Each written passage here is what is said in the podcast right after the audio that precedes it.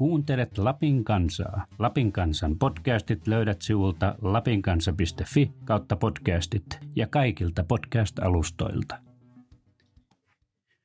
Kesän ensimmäinen viikko raati tästä pitkän tauon jälkeen.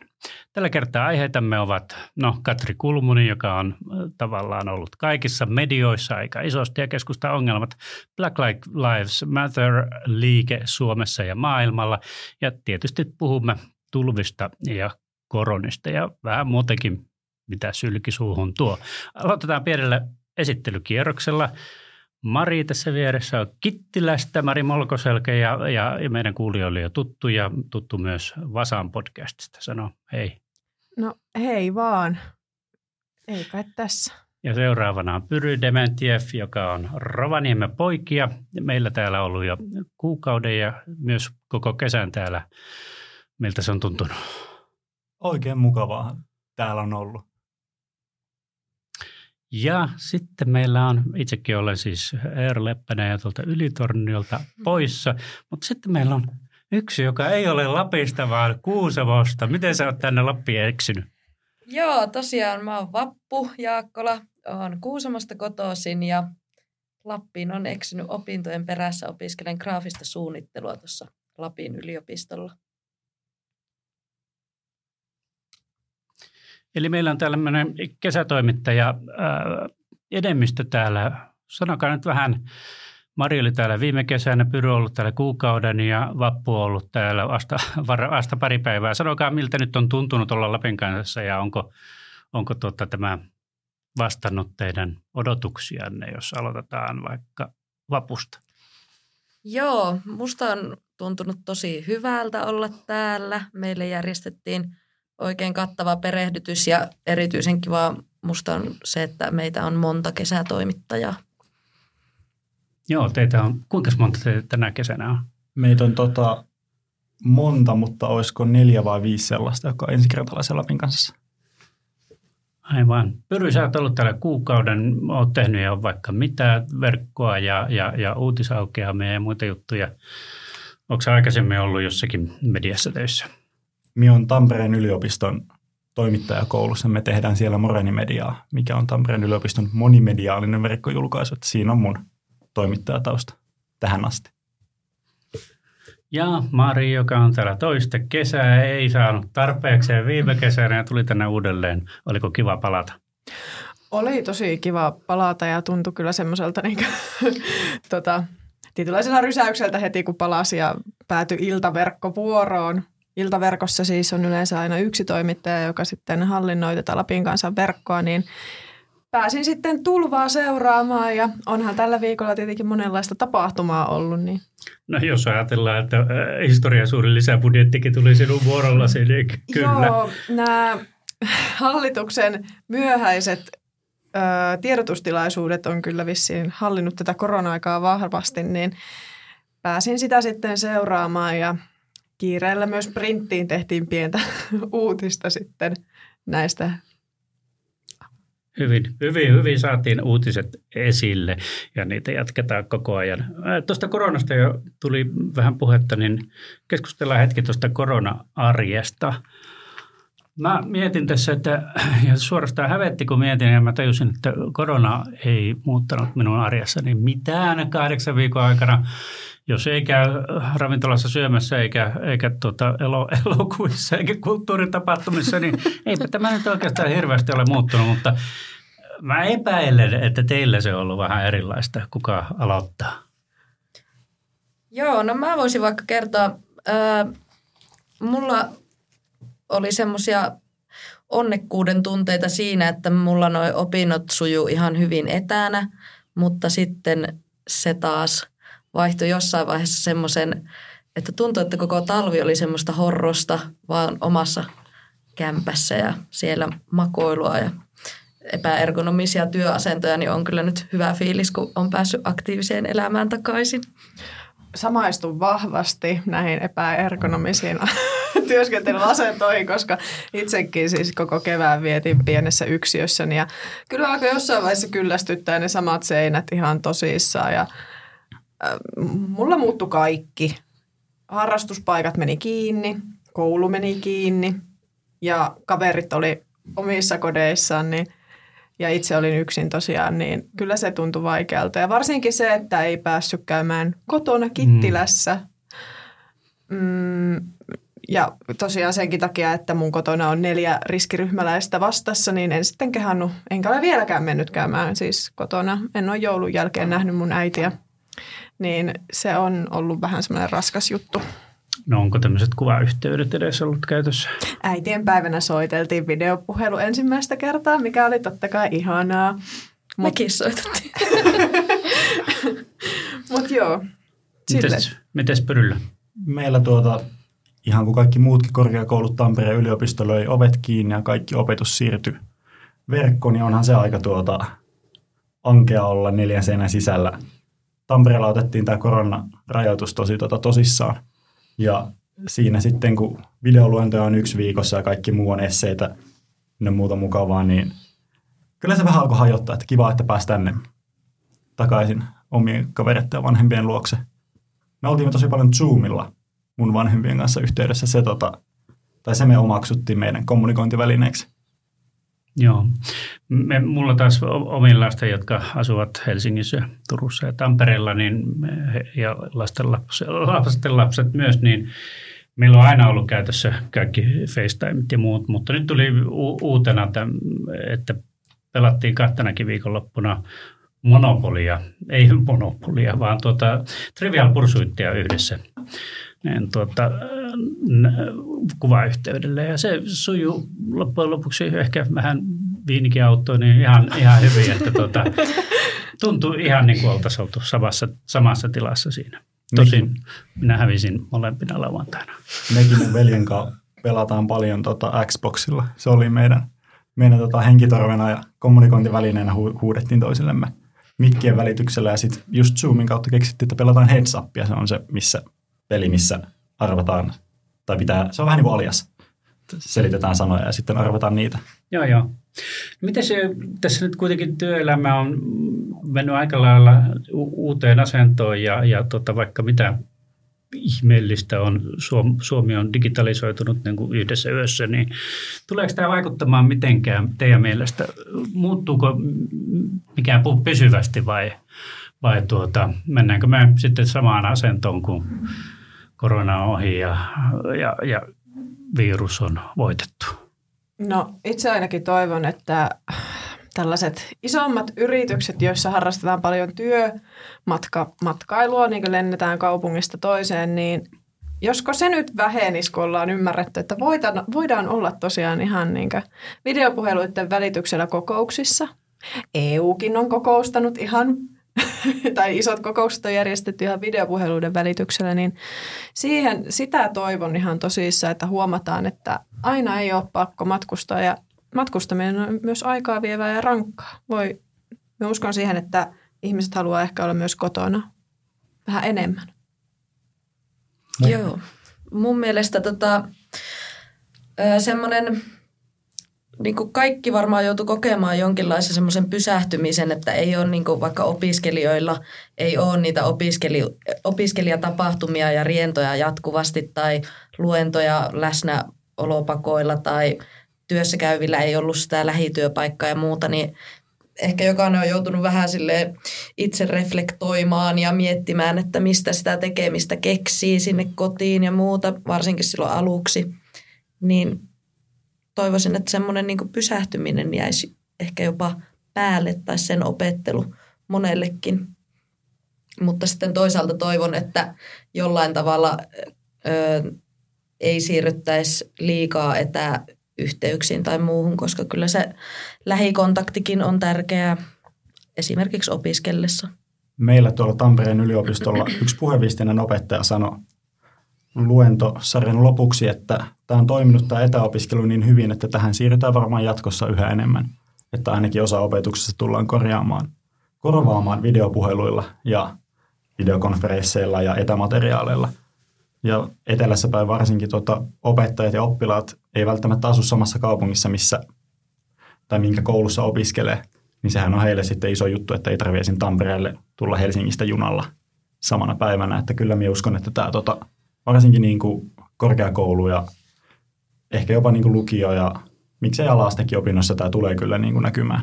Pakko sanoa tästä lukiosta sen verran, että oma pikkuveljeni hän öm, opiskelee Kittilän lukiossa ja hänen ei ole tarvinnut matkata 50 kilometrin koulumatkaa joka ikinen päivä.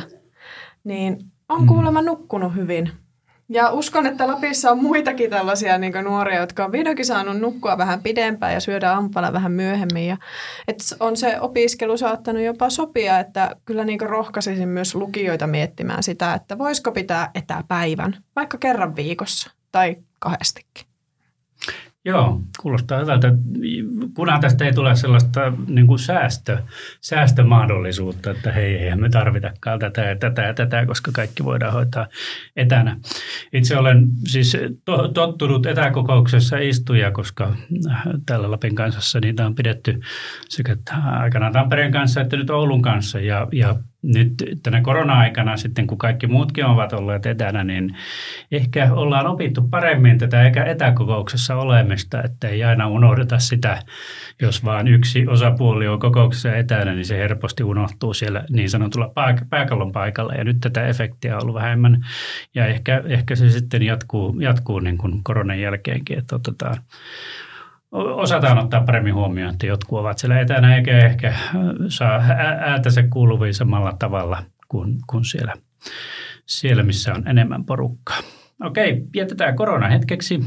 Toinen valtava aihe. Mä katsoin just tänne tullessa niin tota meidän oikeastaan parin viikon suosituimpia juttuja tai sanotaan luetuimpia juttuja, ja niin parinkymmenen luetuimman jutun joukossa ei oikeastaan ollut mitään muuta kuin tulvaa, tulvaa ja tulvaa.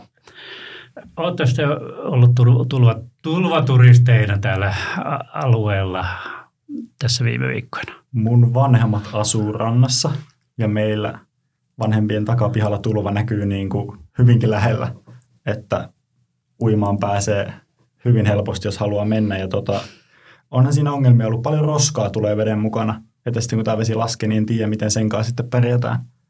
Niin se on ainakin, en ole tulva turisteilemassa käynyt, mutta kyllä huomaa, että rantateitä pitkin ajalla on paljon. Kyllä se tuntui uskomattomalta, kun palasi tänne Rovaniemelle Oulusta, missä nyt tulvaa ei sinänsä ole näkynyt, kun pato on keskellä kaupunkia, joka sitten on kyllä ollut auki siis varmaan huhtikuusta asti ihan koko ajan. Niin että kun näki siis sen veden joissakin, niin varsinkin tuossa Rovaniemellä, kun lähtee siitä kirkolta, niin rantavitikalle päin, niin, niin pyöräreitit oli kyllä niin jäänyt veden alle ja ihmiset käveli niin autojen seassa ja pyöräilijät myös.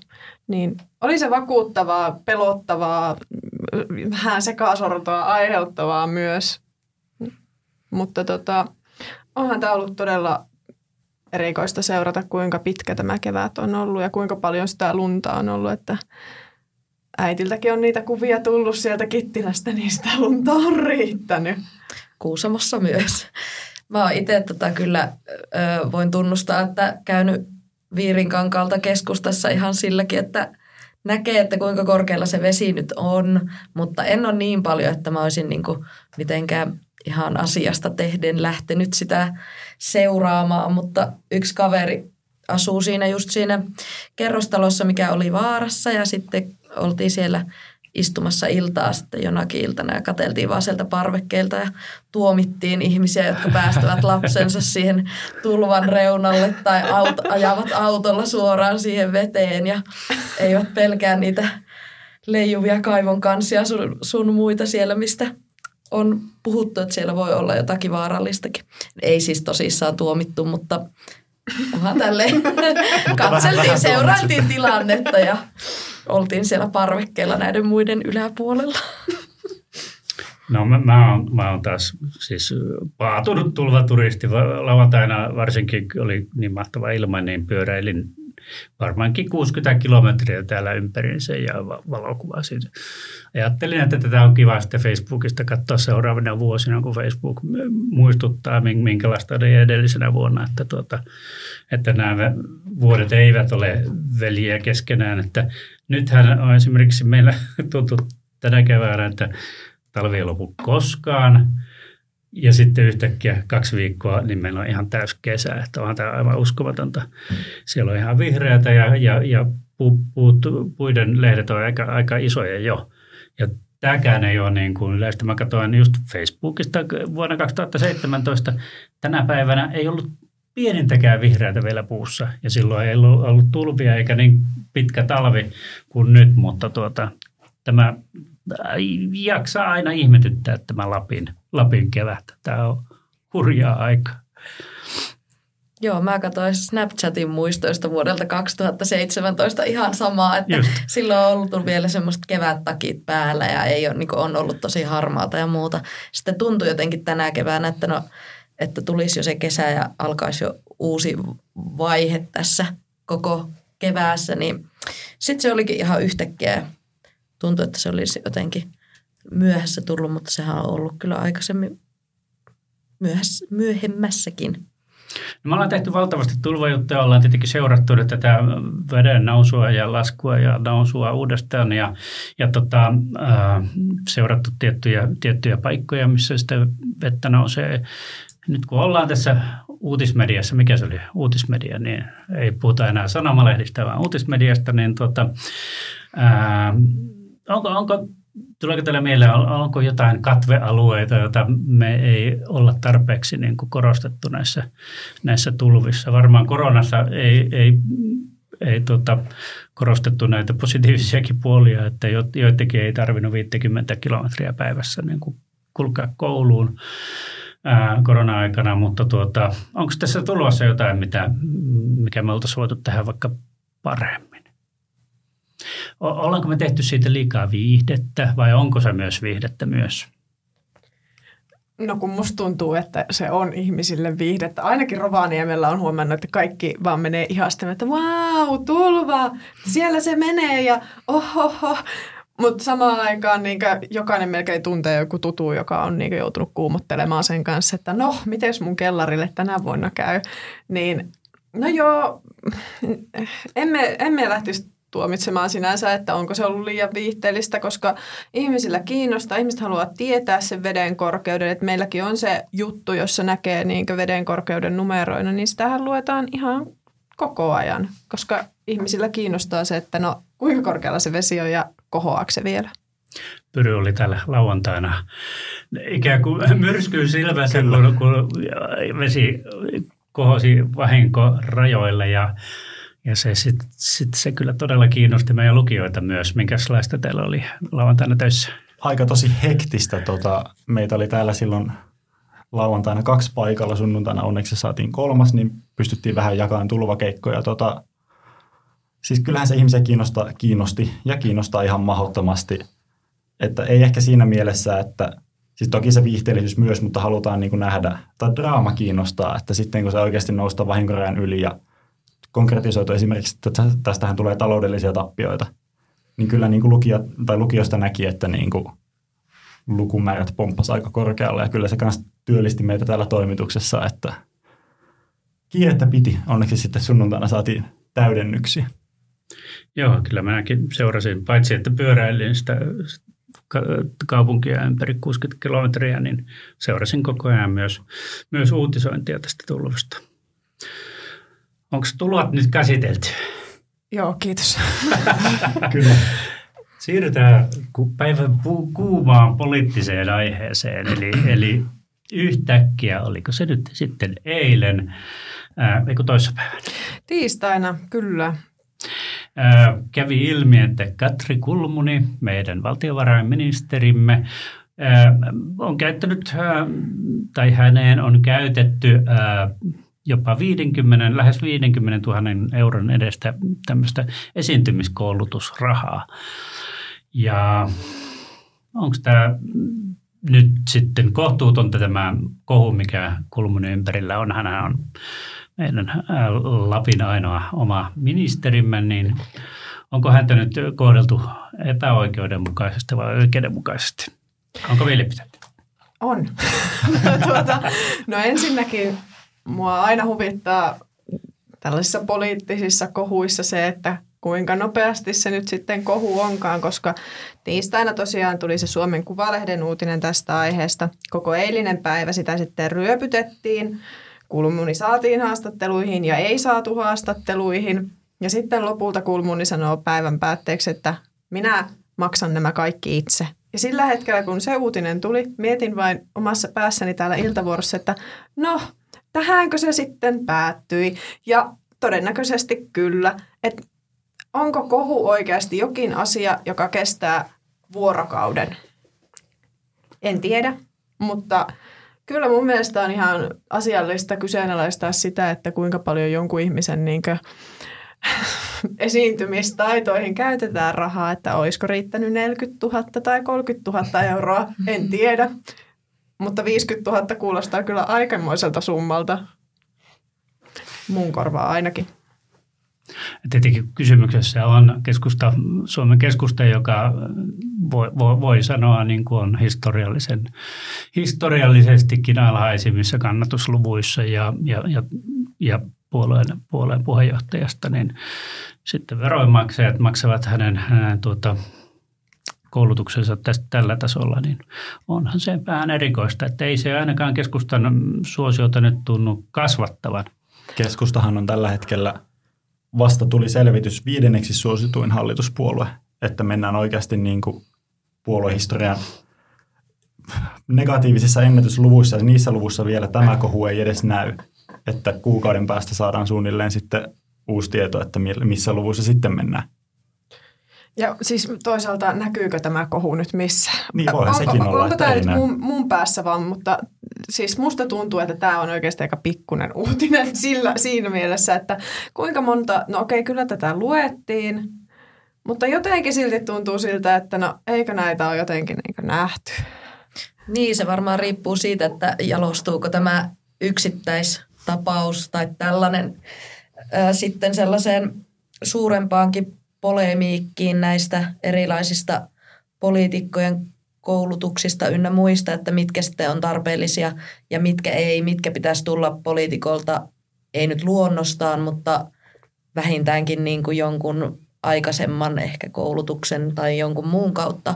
Mä kyllä itse olen sitä mieltä jo tavallaan, että kyllä esiintymistaitoa on niin tarpeen myös harjoitella ja sitä on, siihen on tarpeen kouluttautua, varsinkin jos puhuu jostain hankalista asioista tai muista, mutta se, että siihen on mennyt 50 000 euroa niin se, ja veronmaksajien rahaa, niin se on sitten niin kuin, se ei toisaalta niin liity sitten tuohon näkökulmaan. Niin, ja mitä sillä koulutuksella on sitten saatu eilen tosiaan, niin kuin Mari mainitsi, niin Katri Kulmuni kieltäytyi yhdestä haastattelusta, koska häntä jännitti joku tuleva, tuleva tuota EU-kokous, että Okei, kaikki kunnia Tekerille varmaan hy- hyvä firma, mutta tuota, jotain vielä ehkä tarvitaan koulutusta hänellekin. Katri Kulmuni on muuten myös Lapin kansassa nyt ajankohtainen, koska meillä ilmestyy viikonloppuna iso juttu. Meillähän on ollut kaikista Lapin kansanedustajista laajat haastattelut ja nyt sattumoisin on mukana siis Katri Kulmuni. Toki haastattelu tehtiin juuri ennen, ennen tätä viimeisintä kohua, joten sitä ei siinä ilmeisestikään hirveästi ole, ole voitu ottaa huomioon, mutta että lueskelin sitä jo vähän ja, ja erittäin mielenkiintoinen henkilökuva Katri Kulmunista on tullut ja meillähän on nämä Tämä taitaa olla meidän viimeisin, tai viimeinen äh, kansa, Lapin kansanedustaja, jota haastatellaan, että sitä kannattaa katsella tuolta viikonlopun lehdestä ja netistä. Miten sitten, kun varmaan valehtelematta kaikki, kaikki tämmöiset valtakunnan valokeilassa olevat poliitikot jonkinlaista ö, viestintäkoulutusta on, saanut. Itsekin olen antanut viestintäkoulutusta en tosi poliitikoille. Niin ää, näkyykö se teistä heidän, heidän tuota käyttäytymisessä? Ja tuleeko teillä sellainen tunne, että nyt ää, hän puhuu sitä, mitä konsultti on käskenyt sanomaan, eikä, eikä niin kuin tunnu aidolta? Totta kai.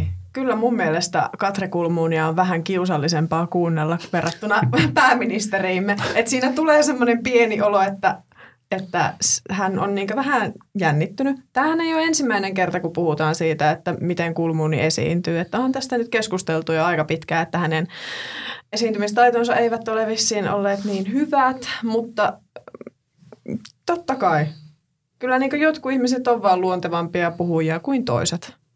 Ja siis just toi, että jotkut ihmiset on luontevampia puhujia kuin toiset, jotkut puhuu selkeämmin, mutta mun mielestä täytyy ymmärtää sekin, että jollakin se jännittää, mutta ehkä sitten viestintäkoulutuksella, niin, siis... hyvällä viestintäkoulutuksella siitä voitaisiin oppia mm. pois, mutta kyllä mun mielestä on täysin asiallista, että tällaiset, tällaiset henkilöt sitä koulutusta saa ja hankkii ja pitääkin hankkia, mutta ihan samaa mieltä on kollegan kanssa, että kyllähän niin kuin taitava puhuja näkyy hyvässä ja huonossa.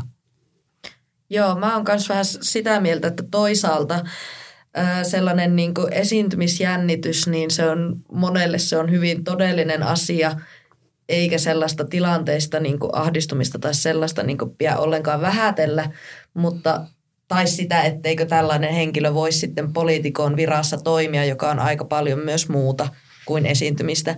Mutta sitten palataan taas tähän pointtiin, että kuinka sitten vakuuttavaa se esiintyminen on tai huomaako siitä juurikin tämä, että se on vähän harjoiteltua tai jotenkin semmoista epäluonnollista, niin herättääkö se sitten niin paljon luottamustakaan? Niin. Mutta toisaalta nyt on pakko sanoa, että eihän se, eihän se Marininkaan niin ulosantikaan luonnolliselta kuulosta. Hän on kyllä tehokas ja saa viestiä perille, mutta ei hänen, hänen tapansa puhua ole minusta hirveän luonnollista. No onko kenenkään poliitikon puhe kauhean luonnollista, jos lähdetään siitä liikkeelle? että jos... Ilkka Kanerva. niin, että jos oikeasti kävisi semmoista kahvipöytäkeskustelua poliitikon kanssa, jossa niin kerrotaan kuulumisia, niin se on jotenkin vaikea kuvitella, mm. että itse olisi kauhean rentona siinä tilanteessa. No siis Marinhan puhuu todella niin kuin mediaystävällisesti. Siitä puheesta, puhetta on helppo referoida, sitä on helppo ottaa ylös. En, siis tota, uskon, että jos kahvipöydässä juteltaisiin, niin siellä vähän mansenmurre ehkä puskisi läpi vahvemmin. Mutta tuota, sinällään hän on pääministeri, se on hänen työnsä, niin siitä kyllä niin kuin pisteet, että selkeys ei ainakaan puutu. Ollaanko käsitelty nyt Kulmunia hallituksen viimeistä Ehkä me olemme. Puhutaan nyt huomattavasti vakavammasta aiheesta, eli, eli tuota, tällaista liikkeestä kuin Black Lives Matter.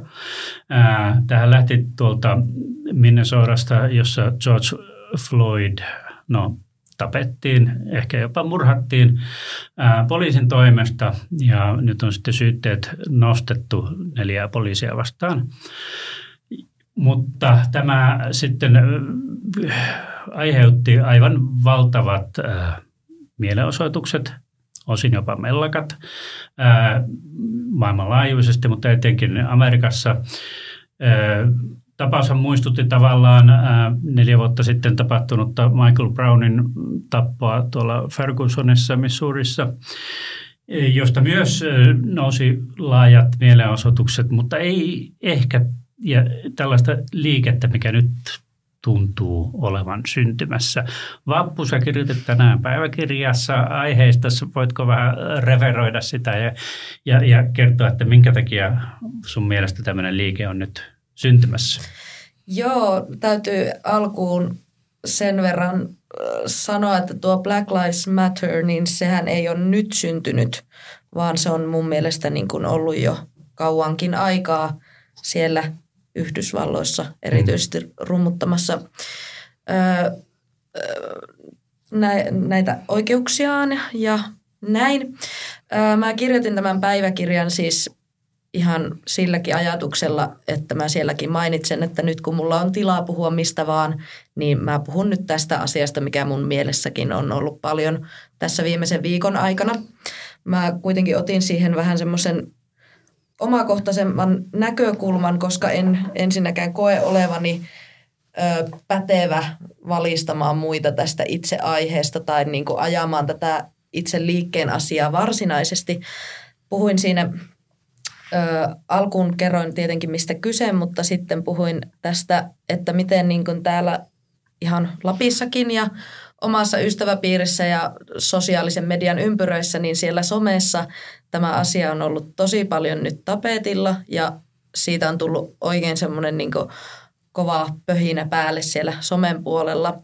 Ja mä itse niin kuin aluksi hoksasin, että mulla jotenkin, vaikka heti alkuun kun mä niin kuin sain tietää tästä asiasta, niin se järkytti Ja mä kävin allekirjoittamassa jonkun Justice for George Floyd-vetoomuksen ja niin kuin aloin niin kuin tutkia sitä asiaa enemmän, mutta sitten jotenkin tuli semmoinen vähän vastustus siihen, että ihmiset alkaa niin kuin laittamaan niitä, niin kuin jakamaan sellaisia asioita somessa ja nytten Ö, siis ei välttämättä vastustus, mutta semmoinen, että mä en itse niin kuin kokenut että haluavani heti alkuun osallistua tai jotenkin epäröin sitä, kun tuli tämmöisiä, että jakakaa musta neliö omassa Instagram-fiidissä, jotta se, niin mä ymmärrän sen pointin, että se peittää siellä sitten ne arkijulkaisut, mutta jotenkin en niin itse lähtenyt siihen, niin mä tuossa päiväkirjassa sitten vähän reflektoin sitä, että mistä tämä fiilis sitten tuli – ja halusin siinä kiinnittää pointin siihen, että jos jotakuta alkaa ärsyttää tai hoksaa semmoisia epämiellyttäviä tunteita tai vaikka sitä huonoa omaa tuntoa, niin tällaista aiheesta puhuttaessa ja sen somi, somepöhynän alkaessa, niin voisi vähän niin kuin ehkä itsekin miettiä sitten sitä omaa suhtautumista ja tällaista. Pitkä puheenvuoro. Toinen saa. Joo, hyvä päiväkirja. Luin totta kai. Kiitos, kiitos. Mulla heräsi se sama tunne. Ja, no itse asiassa näin tänä aamuna somessa nimenomaan sellaisen kuvan, että, että sosiaalinen media on kuin kaikukoppa, että ihmiset siellä puhuu ja pöhisee, mutta sitten kun se puhe ja keskustelu pitäisi nimenomaan viedä sieltä somesta ihmisille ja kasvotusten keskustella, että mitä se sitten tarkoittaa, että Jenkeissä tosiaan poliisi tappaa mustan miehen ja että mi, mi, miten usein sitä tapahtuu ja minkä takia tämä just nyt nousi näin pinnalle ja että minkälaista rasismia on Suomessa. Ja tiesittekö muuten, että Suomi on EUn rasistisimpia valtioita? Enpä nyt tiedä, en noista tätäkään oppinut, ellei olisi vähän niin googletellut asiaa. Niin tämä on ehkä se pointti, että, että siitä pitää jutella – siitä pitää keskustella ja se pitää tiedostaa, että jokaisella meillä on kuitenkin sellaisia piiloarvoja, joita me ei ehkä tunnisteta. Olen tuota samaa mieltä, että oli siitä, että jakaako somessa kuvan tai hashtagin tai osallistuiko kampanjoihin, niin oli siitä mitä mieltä tahansa, niin jos tämä nyt niin poikii esim. siihen, että Suomessa, perheissä, kaveripiireissä tai muissa yhteisöissä keskustellaan asiasta rakentavasti – ja tästä niin kuin joku on vaikka nähnyt tämmöisen päivityksen ja siitä saadaan, tai se herättää jonkun miettimään sitten, miten meillä täällä Suomessa tai ihan missä tahansa muussa maassa näin käy. Niin sitten se kampanja mun mielestä on tehnyt jotain ainakin oikein. Että Joo. totta kai niin kuin tragedia, ketään ei saada takaisin. Amerikan mellakat on aivan hirveätä. Mulla on paljon, tai mulla on tuttuja Amerikassa, mulla on siellä tuota, oikein hyviä kavereita, ja joiden, joiden puolesta vähän pelottaa, mutta, mutta tuota, jos tämä niin herättää keskustelua ja tästä jota, tämä jollekin jää niin kuin mieleen, niin sitten tämä on musta, tai tästä kampanjasta on niin kuin seurannut hyvääkin. Ja kyllä mulle tulee mieleen siis tämä Me Too muutaman vuoden takainen, joka sekin nousi siis yhtäkkiä, eikä ollut edes uusi hashtag tämä MeToo, mutta jostain syystä se nyt sitten Alissa Milanon tweetistä, tweetistä nousi juuri, juuri tuolla hetkellä, niin tässä on tapahtumassa sama asia. Olette sitten samaa mieltä vai, vai voiko näitä verrata? Voi, koska no, silloin oli niin siis syvää turhautumista MeToon aikana ja sitten tuli nämä isoimmat niin oikeuskäsittelyt, Harvey Weinsteinit ynnä muut, niin se syy ehkä, että minkä takia nyt tämä George Floydin tapaus oli jollain tavalla niin merkittävämpi, niin mun näkemys on se, että siihen vaikuttaa nimenomaan tämä pandemia-aika, koska Jenkeissä pandemia on jyllännyt nimenomaan mustien keskuudessa sen takia, että he ovat, he ovat huonommassa asemassa kuin valkoiset, he ovat huonommissa töissä, he ovat olleet töissä, he eivät ole olleet etuoikeutetusti etätöissä, vaan niin, ja he ovat köyhempiä ynnä muuta ja se on ehkä sitä turhautumista, että taas tämä niin rakenteellinen rasismi näkyy meidän yhteiskunnassa tällä tavalla, että me kärsitään jostain sellaisesta, mistä sitten noin muut ei kärsi. Ja sitten tapahtuu vielä tällainen niin tosi surullinen asia, niin ei mikään ihme, että turhauttaa – Amerikassa tilanne on ollut tosi räjähdysherkkä niin kuin muutenkin koronan takia. Siellä presidentinvaalit lähestyy. Kyllä. Mahdolliset ehdokkaat yhtä. Yksi tietty, jonka nimeä en nyt tässä mainitse, on hyvinkin provosoivasti ottanut kantaa erilaisiin asioihin osittain sen takia vaan, että hän pysyisi pinnalla ja sitten osa, tai se kantaisi sitten niin kuin ääniin tulevissa vaaleissa, niin tuota, kyllähän se tilanne, tämä oli sitten niin kuin märäntynyt kirsikka pahanmakuisen kakun päällä, että tota, sitten kävi tälleen ja sitten se on niin kuin, se koko se turhautuminen ja kaikki se niin kuin epätieto ja niin kuin huono mieli purkautuu sitten niin kuin näin, mikä on sitten niin kuin erittäin valitettavaa ja niin kuin se, että miten tästä niin kuin eteenpäin, niin toivon, että ainakin tulevat niin kuin presidentinvaalit toisi siinä, toisi siinä maassa jotain niin kuin uutta valoa. No, jos vähän lainetaan tätä keskustelua sitten, sitten tuota, ja vähän ehkä provosoinkin tässä, niin onko tämä vähän liian helppoa, niin kuin Vappu tuossa päiväkirjassa vähän sivuskin tätä aihetta, että pannaan nyt musta lätkä sinne Instagramiin ja nyt mä oon tiedostavaa hyvää puolella pahaa vastaan, että eikö nyt voisi vaatia vähän, vähän enemmänkin, niin tuota, ja, ja mitä se sitten olisi. Nyt, nyt, nyt kerron tarinani omasta taustasta. Niin 80-luvulla oli rauhanliike iso juttu maailmalla ja Suomessa ja, ja, ja itse kieltäydyin aseesta silloin, joka oli niin kuin iso prosessi ja, ja, ja vaikea takana ja, ja kotikylässäni Ylitorniolla sitä pidettiin aika, aikamoisena maanpetturuutena ja äitini taisi hävetä sitä silmänsä päästä eikä, ja taisi saada jotain kuittailuakin siellä aikoinaan siitä. Ja mulla sanottiin, että ikinä et pääse mihinkään maakuntalehteen töihin, kun oot sivari. No tämä nyt sitten todistettiin kyllä myöhemmin vääräksi. Kukaan ei ikinä ole kysynyt multa, että onko sivari vai ei. Mutta silloin se tuntui, tuntui niin kuin isolta, isolta tuota, ää, teolta – oli siellä 12 kuukautta, kun kaverit pääsivät kahdeksan kuukauden helpolla ittikeikalla, niin, tuota, no niin tästä tulee sanomista, mutta tuota, ää, onko tämä some tehnyt tämmöisestä hyvän puolella pahaa vastaan olemisesta vähän liian helpon, että me tunnetaan tyytyväisyyttä itseemme, mutta ei me oikeastaan tarvitse tehdä yhtään mitään. Siis tuota, ymmärrän tosi hyvin, niin se jollekin tulee semmoinen niin kuin tätä, vähän niin kuin tulvi, tätä tulvii vähän niin kuin liikaa. Että tuntuu, että jos niin kuin vaikka katsoo uutisia, jos on negatiivisia asioita ja sitten ajattelee, että käympä somessa hakemassa vähän piristystä, ja sitten siellä on tuota, tärkeästä asioista pitää keskustella, mutta ymmärrän, jos jollakin on sellainen, sellainen tunne, että nyt niin kuin tulvii yli, että tätä asiaa on niin kuin joka paikassa. Pakko ja... sanoa, että tulvii yli.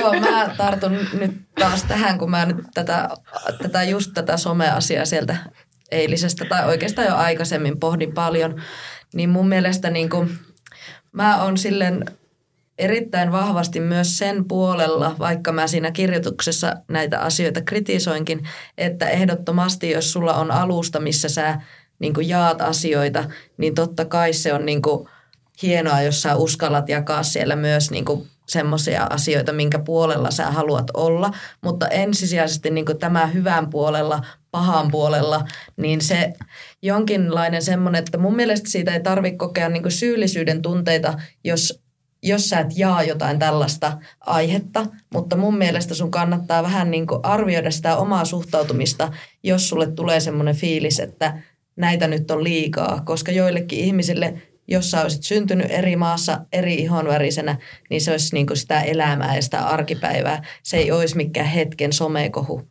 Niin se on se asia, mikä mun mielestä tuossa on ongelmallista niin kuin molemmin puolin, että se asian ohitus sillä, että se on nyt hetken pinnalla.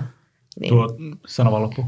Ei, ei mulla enää muuta niin, tuota, Tässä on puhuttu kohuista ja sitten siitä, että päivittääkö somen vai ei, niin se, että – kulumnin kohu, meneekö se ohi viikossa vai yhdessä päivässä vai poikiiko se pitempään keskusteluun, niin ehkä sama homma tässäkin, että tämä saattaa tämä somejako nyt piikata aika niin kuin terävästi ja se saattaa näkyä tosi vahvasti, mutta se sitten, että jos, niin kuin äsken jo sanoinkin, että jos tämä niin kuin poikii sitten jonkinlaiseen yhteiskunnalliseen keskusteluun ja joku sitten tulevaisuudessa miettii, että no hei, mitäs täällä meillä, niin sitten se on mun mielestä ehkä se tärkein asia – että se, että nämä somekohut on mitä on, ne kestää niin kauan kuin ne kestää, mutta jos siitä sitten seuraa jotain, niin kuin, että joku herää miettimään asioita, niin sit se on mun mielestä niin kuin tehnyt tehtävänsä.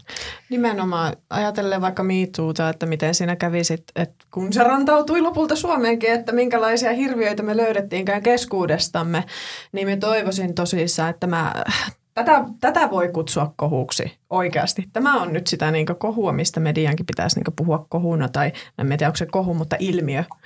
Niin, että se me voitaisiin alkaa puhumaan sitä, että mitä rasismi on Suomessa. Minkälaista rasismia saamelaiset kohtaa, romaanit, kaikki maahanmuuttajat.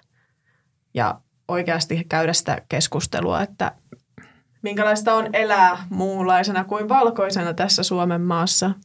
Tärkeintä olisi ehkä, vaikka et somessa jaa mitään, niin puhu edes siitä kahvipöydässä jonkunkaan, että mitä ajatuksia sulla herää ja tiedosta vähän sitä omaa etuoikeutta tässä maailmassa. Joo. Okei, okay, tähän varmaan niin kuin, hyvä lopettaa tämä aihe. Loistavaa keskustelua, kiitos. Jatketaan sitten tuolla kahvipöydissä, katsotaan miten muut osallistuvat siihen. Lopuksi viikkoradin tapaan, kun kysymme kaikilta, mikä on tehnyt sinut onnelliseksi tällä viikolla. Vappu aloittaa. No mun on nyt ihan pakko sanoa, että kyllä se on tämä töihin pääsy tehnyt onnelliseksi, että oli aivan semmoinen ihan täpinöissään oleva fiilis silloin maanantain ensimmäisen päivän jälkeen sille, että nyt mä pääsen niin normaaliin elämän rytmiin ja on rutiinia ja siitä mä oon sanonut monelle, että on niin kiva, kun sen jälkeen, kun on ollut päivän töissä, niin sitten voi niin kuin ihan rauhassa vaikka maata siellä kämpillä ilman, että siitä tulee mikään semmoinen itsensä syyllistys. Niin se on kyllä auttanut tajuamaan semmoisen, niin kuin, että on onnekas, kun on päässyt töihin.